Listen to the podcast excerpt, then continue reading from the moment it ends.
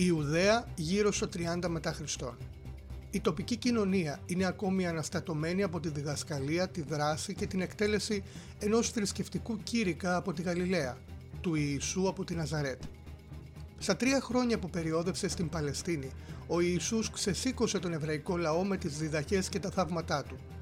Αμφισβήτησε το Ιουδαϊκό κατεστημένο και εκείνο με τη συνδρομή των Ρωμαίων κατακτητών τον εξόντωσε καταδικάζοντάς τον σε σταυρικό θάνατο.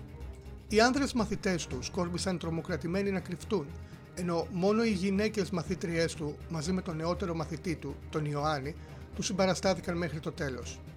Τα Ευαγγέλια διηγούνται ότι ο αναστημένος Ιησούς εμφανίστηκε πρώτα σε αυτές και έπειτα στους μαθητές του. Τις επόμενες 40 ημέρες μετά την Ανάστασή του, τις πέρασε μαζί τους και έπειτα αναλήφθηκε δίνοντάς του την τελευταία εντολή του, να κηρύξουν σε όλους τους λαούς τα πέρατα της οικουμένης. Στην Καινή Διαθήκη, στο βιβλίο των πράξεων των Αποστόλων, διαβάζουμε ότι μετά την ανάληψη του Ιησού Χριστού, οι μαθητές του μαζεύονται ξανά για να συνεχίσουν το έργο του. Η πρώτη χριστιανική κοινότητα βρίσκεται σε ένα κρίσιμο κομβικό σημείο. Ο δάσκαλος έχει εκτελεστεί από τις κοσμικές αρχές και το έργο του φαίνεται ότι έληξε άδοξα. Οι μαθητές του, στην πλειοψηφία τους άνθρωποι των κατώτερων και φτωχότερων κοινωνικών στρωμάτων. Άνθρωποι ταπεινοί, φτωχοί, χωρίς κοινωνική επιρροή, τυπική μόρφωση και ικανότητες που απαιτούνται για την αποστολή που τους έχει ανατεθεί είναι ακόμη φοβισμένοι από την εκτέλεση του Ιησού και τις απειλές της εβραϊκής άρχουσας τάξης. Η εντολή του Ιησού όμως είναι ξεκάθαρη. Πηγαίνετε και κηρύξτε σε όλους τους λαούς της γης. Οι επισκέψεις του τις 40 ημέρες μεταξύ της Ανάστασης και της Ανάληψης του ήταν αρκετές για να τους δώσουν δύναμη η παρουσία και τα λόγια του. Και έτσι, οι μαθήτριες και οι μαθητές του, η πρώτη χριστιανική εκκλησία, συγκεντρώνουν τις δυνάμεις και το κουράγιο τους και προχωρούν στο έργο της οργάνωσης και του Ευαγγελισμού. Εκλέγουν τον Ματθία ως αντικαταστάτη του Ιούδα Ισκαριώτης στον κύκλο των 12 και ξεκινούν τη δράση τους. Λίγο καιρό μετά την ανάληψη του Χριστού, την ημέρα του εορτασμού του Σαβιώτ, της Ιουδαϊκής Πεντηκοστής δηλαδή, οι μαθητές συναντιούνται σε ένα σπίτι και εκεί σύμφωνα με τις πράξεις το Άγιο Πνεύμα πνέει σε αυτούς τους φωτίζει δίνοντάς τους δύναμη, χαρίσματα και ικανότητες όπως αυτοί να ομιλούν σε όλες τις ανθρώπινες γλώσσες της εποχής. Οι Απόστολοι κηρύττουν στο πλήθος που έχει συγκεντρωθεί στην πόλη για την Πεντηκοστή και 3.000 άνθρωποι γίνονται μέλη της πρώτης χριστιανικής εκκλησίας στο ξεκίνημά της την ίδια ημέρα. Η χριστιανική κοινότητα της Ιερουσαλήμ είναι η πρώτη εκκλησία. Οι Απόστολοι είναι η πνευματική οδηγή της. Η κοινότητα λειτουργεί αυτόνομα και αμεσοδημοκρατικά. Ατομική ιδιοκτησία δεν υπάρχει μεταξύ των πρώτων χριστιανών. Τα πάντα είναι κοινά. Όλες και όλοι είναι ένα σώμα και μία καρδιά σύμφωνα με τη διήγηση των πράξεων.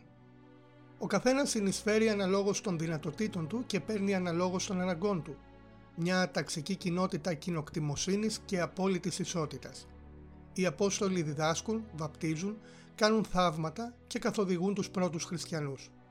Το Ιουδαϊκό κατεστημένο ανησυχεί ότι ακόμη και αν εξόντωσαν τον Ιησού, δεν κατάφεραν να απαλλαγούν από την επικίνδυνη για τα συμφέροντά τους διδασκαλία του.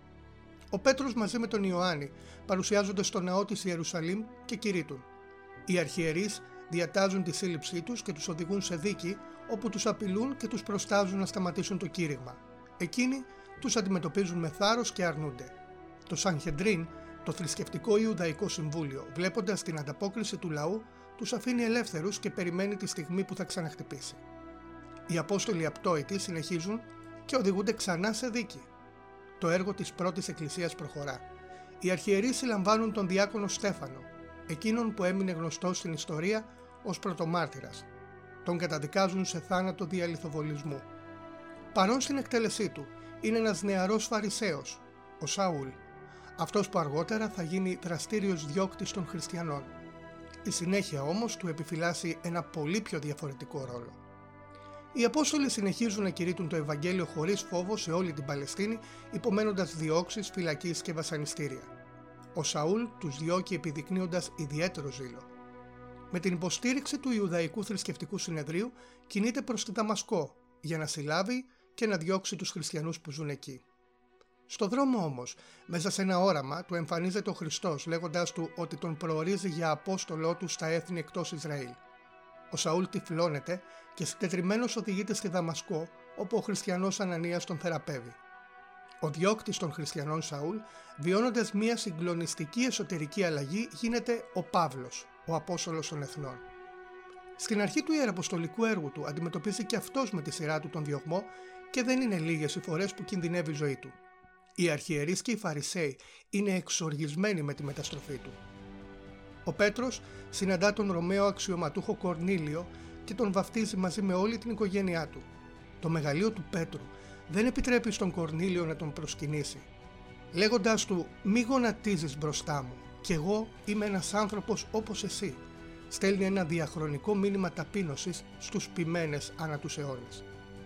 Οι χριστιανικές κοινότητες της Ανατολικής Μεσογείου γεννιούνται η μία μετά την άλλη και ανθίζουν.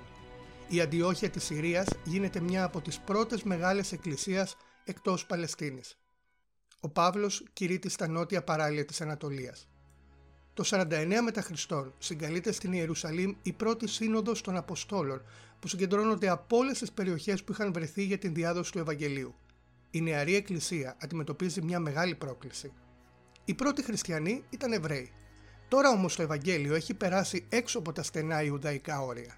Έλληνες και άλλοι Μεσανατολίτες έχουν βαφτιστεί. Αυτοί οι λαοί είναι απρόθυμοι να ακολουθήσουν τα έθιμα και τις διατάξεις του Ιουδαϊσμού που τηρούσαν οι ομόθρησκοί τους Ιουδαίοι. Ο Παύλος πείθει τους άλλους Αποστόλους και καταφέρνει να μην επιβάλλονται οι Ιουδαϊκές διατάξεις στους νεοφώτιστους μη Ιουδαίους. Το χάσμα της νέας θρησκείας με τον Ιουδαϊσμό μεγαλώνει. Ο Παύλος στις επιστολές του προς τις τοπικές χριστιανικές εκκλησίες τεκμηριώνει και υπερασπίζεται την ανάγκη της νέας θρησκείας να αποκτήσει το δικό της χαρακτήρα και να διαφοροποιηθεί από την Ιουδαϊκή μήτρα της. Μαζί με τον Σίλα, ο Παύλος περιοδεύει στη Μικρά Ασία και περνά στη Μακεδονία. Στους Φιλίππους ιδρύεται η πρώτη εκκλησία της Ευρώπης. Ακολουθούν η Βέρεια και η Αθήνα. Στην Αθήνα ο Παύλος βλέπει το ιερό προς τον άγνωστο Θεό. Με αυτή την αφορμή μιλάει στους Αθηναίους στον Άριο Πάγο. Εκεί κάνει μια ιστορική δήλωση. Ήρθε για να τους μιλήσει για τον άγνωστο Θεό. Το κήρυγμά του και ειδικά η αναφορά του στην Ανάσταση αντιμετωπίζεται από τους Αθηναίους με σκεπτικισμό και δυσπιστία. Δεν τον απορρίπτουν όμως και δημιουργείται ένας μικρός πυρήνας πιστών. Στην Κόρινθο, ο Παύλος μένει για περίπου 1,5 χρόνο και ιδρύει μια από τις σημαντικότερες χριστιανικές κοινότητες της Αποστολικής εποχής. Η περιοδία του συνεχίζεται στη Μέση Ανατολή, στην Μικρά Ασία και πάλι στην Ελλάδα, έχοντας σκοπό να ταξιδέψει έπειτα στη Ρώμη και στην Ισπανία. Στην Ιερουσαλήμ συλλαμβάνεται και οδηγείται στη Ρώμη για να δικαστεί, έχοντας αυτό το δικαίωμα ως Ρωμαίος πολίτης. Εκεί παραμένει φυλακισμένος για δύο χρόνια και αποκεφαλίζεται το 64 μετά Χριστόν, κατά τη διάρκεια του διωγμού των χριστιανών από τον αυτοκράτορα Νέρονα. Την ίδια εποχή, ο Πέτρος σταυρώνεται στη Ρώμη. Ο τελευταίος Απόστολος που πεθαίνει είναι ο Ιωάννης, γύρω στο 100 μετά Χριστόν. Ο χριστιανισμός εξαπλώνεται μέσα στα όρια της Ρωμαϊκής Αυτοκρατορίας, αλλά και εκτός αυτής, στην Περσική Αυτοκρατορία των Πάρθων. Στην Ανατολή, τα αραμαϊκά είναι η γλώσσα της νέας θρησκείας, ενώ στη Μεσόγειο τα ελληνικά, η γλώσσα στην οποία γράφονται και διαδίδονται τα Ευαγγέλια. Το μήνυμα του Ευαγγελίου φτάνει τον 2ο αιώνα από τη Βακτρία στην Ανατολή μέχρι την Ισπανία στη Δύση. Η Ρώμη, η Ελλάδα και η Μέση Ανατολή είναι τα πρώτα χριστιανικά κέντρα. Στην αρχή οι Ρωμαίοι δεν δίνουν ιδιαίτερη σημασία στη νέα θρησκεία, με εξαίρεση τους διωγμούς του Νέρονα και του Δομητιανού στο δεύτερο μισό του πρώτου αιώνα. Η Ρωμαϊκή Αυτοκρατορία ήταν ανεκτική στις τοπικές παραδόσεις και θρησκείες των λαών που βρίσκονταν στην επικράτειά της. Μόνη προϋπόθεση ήταν η υπακοή στην αυτοκρατορική εξουσία. Η απέτηση όμως της λατρείας του αυτοκράτορα ως Θεού ήταν κάτι στο οποίο οι χριστιανοί δεν ήταν πρόθυμοι να υποταχτούν. Ο Χριστός για τους χριστιανούς δεν μπορούσε να αντικατασταθεί από κάποια άλλη μορφή ως αντικείμενο λατρείας. Αυτό σε συνδυασμό με το κήρυγμά τους που περιλάμβανε την κοινωνική δικαιοσύνη και την ισότητα φαινόταν ως ευθεία απειλή και πρόκληση στη ρωμαϊκή τάξη πραγμάτων. Ήταν ένα ανεπιθύμητο δείγμα αμφισβήτησης και ανυπακοής που μπορούσε να προκαλέσει προβλήματα στη ρωμαϊκή εξουσία.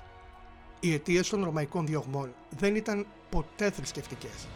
Ήταν ξεκάθαρα πολιτικές. Ω το 250 μετά Χριστόν και το διωγμό από τον αυτοκράτορα Δέκιο, μόνο ο Νέρον και ο Δομητιανός είχαν εξαπολύσει διωγμούς.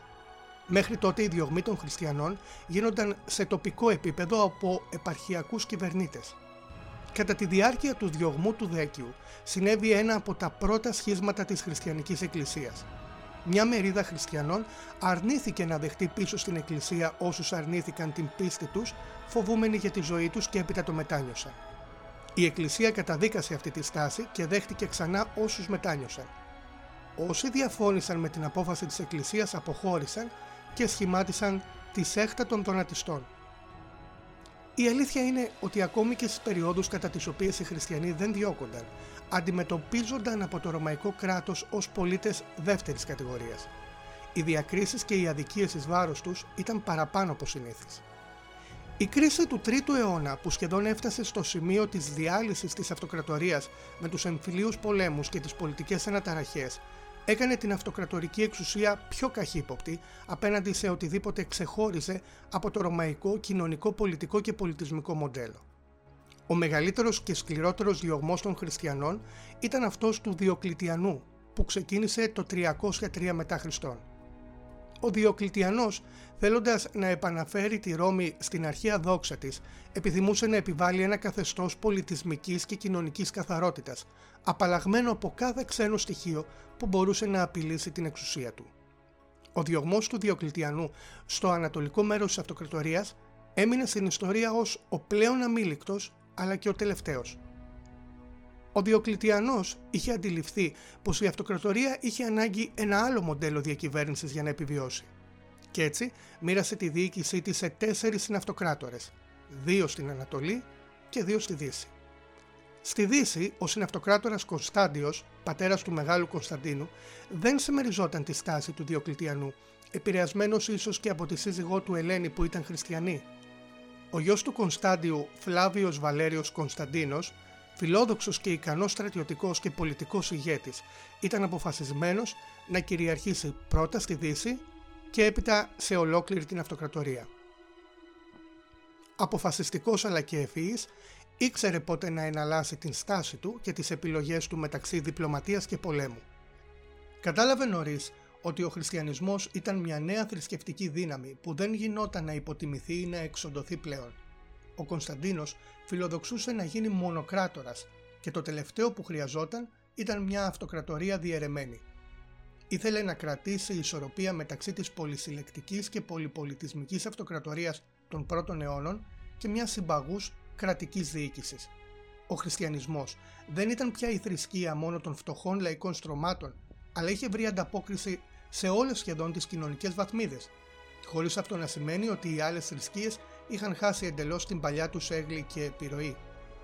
Αυτό που επέλεξε να κάνει ήταν να υπερασπιστεί τη νέα θρησκεία χωρίς όμως να προσβάλλει τις αρχαίες παραδόσεις, θέλοντας να μην δυσαρεστήσει μεγάλο μέρος των υπηκόων και του στρατού που ήταν παγανιστές. Ο χριστιανισμός δεν ήταν η επίσημη θρησκεία της Ρωμαϊκής Αυτοκρατορίας επί Κωνσταντίνου. Αυτό έγινε δεκαετίες μετά επί Θεοδοσίου του Πρώτου. Το 312 στη σύγκρουσή του με τον Μαξέντιο στη Ρώμη για την κυριαρχία στη Δύση αποφάσισε να υιοθετήσει ως επίσημο σύμβολο του στρατού του το χ ρο, τα αρχικά δηλαδή της ελληνικής λέξης Χριστός. Η χριστιανική παράδοση αναφέρει ότι είδε αυτό το σύμβολο ή το σημείο του σταυρού σε όνειρο ή σε όραμα και το υιοθέτησε έπειτα από θεϊκή εντολή. Ιστορική επιβεβαίωση για αυτό δεν υπάρχει, πέρα από τις μαρτυρίες των εκκλησιαστικών ιστορικών Λακτάντιου και Ευσέβιου. Γεγονός είναι ότι αυτό εμψύχωσε τους χριστιανούς στρατιώτες και υπηκόους του. Μετά την νίκη του επί του Μαξέντιου έγινε αυτοκράτορας ολόκληρης της Δύσης. Ένα χρόνο μετά, στο Μιλάνο, έπεισε το γαμπρό του και αυτοκράτορα της Ανατολής Λικίνιο να υπογράψουν το διάταγμα των Μεδιολάνων. Σύμφωνα με το διάταγμα, η εποχή των διωγμών έλυγε και τυπικά. Η αυτοκρατορία ήταν πλέον ένα ανεξίθρησκο κράτος, το οποίο προστάτευε την θρησκευτική ελευθερία όλων. Η αλήθεια είναι όμως ότι ο Κωνσταντίνος υποστήριζε την χριστιανική εκκλησία ανοιχτά έχοντας καταλάβει τη μεγάλη κοινωνική δύναμη και επιρροή της. Χωρίς να είναι ο ίδιος χριστιανός, τουλάχιστον τυπικά, αναβάθμισε τη θέση των χριστιανών στη ρωμαϊκή κοινωνία και στην κρατική μηχανή διέταξε την ανέγερση πολλών χριστιανικών λαών και ενίσχυσε την Εκκλησία. Η μητέρα του σε ένα ταξίδι της στην Παλαιστίνη ίδρυσε προσκυνήματα σε μέρη όπου κατά την χριστιανική παράδοση συνέβησαν τα γεγονότα της ζωής του Χριστού. Η Ελένη ήταν εκείνη που επισήμως οργάνωσε τα προσκυνήματα των Αγίων Τόπων. Το πιο σημαντικό ίσως ήταν η ανέβρεση του Τίμιου Σταυρού. Η Ελένη υποστήριξε ότι βρήκε τον Σταυρό στον οποίο είχε σταυρωθεί ο Χριστός. Η σύγκρουση του Κωνσταντίνου με τον Λυκίνιο δεν άργησε να έρθει. Αν και έχει μείνει άποψη ότι η υποστήριξη του πρώτου στον χριστιανισμό ήταν η αιτία, εύκολα καταλαβαίνει κάποιος ότι αυτό που έπαιξε κύριο ρόλο ήταν η πολιτική φιλοδοξία. Ο Κωνσταντίνος επικράτησε επί του Λυκίνιου. Ήταν πια ο απόλυτος κυρίαρχος της Ρωμαϊκής Αυτοκρατορίας.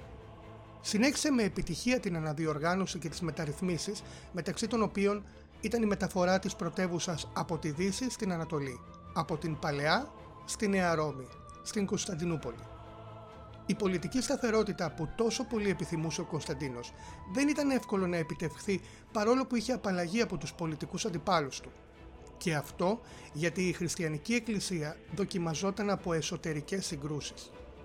Εντελώς εσφαλμένα έχει επικρατήσει η άποψη ότι ο χριστιανισμός ήταν από την αρχή του κάτι συμπαγές και ενιαίο. Αυτό δεν ισχύει.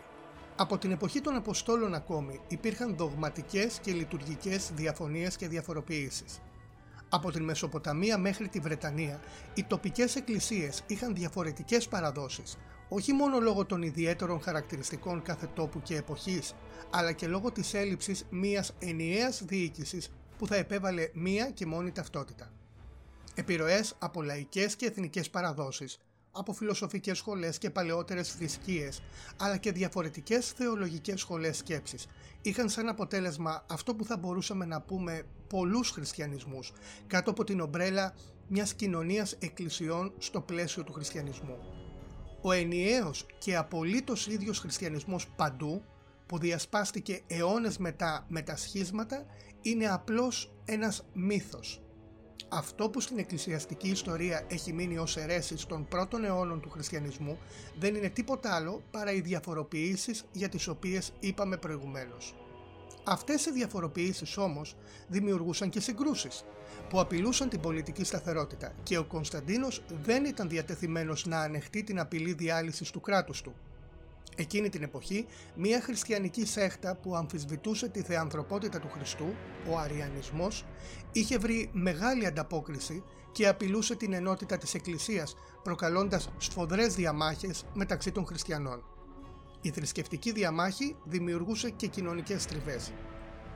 Προκειμένου να αντιμετωπίσει αυτόν τον κίνδυνο, αλλά και για να εξασφαλίσει μια συμπαγή μορφή στη διοίκηση της Εκκλησίας, ο Κωνσταντίνος συγκάλεσε στη νίκαια της Βυθινίας στη Μικρά Ασία την πρώτη Οικουμενική Σύνοδο το 325. Η Σύνοδος των Χριστιανών Επισκόπων και Κληρικών από όλες τις εκκλησίες της Αυτοκρατορίας καταδίκασε τον Αριανισμό. Επιπλέον, οργάνωσε δογματικά και λειτουργικά την χριστιανική εκκλησία της εποχής σε ένα κοινό πλαίσιο. Το σύμβολο της πίστεως, το γνωστό «πιστεύω», είναι προϊόν αυτής της συνόδου που συμπληρώθηκε σε επόμενη και αποτελεί στην ουσία τη δογματική βάση του χριστιανισμού μέχρι και σήμερα.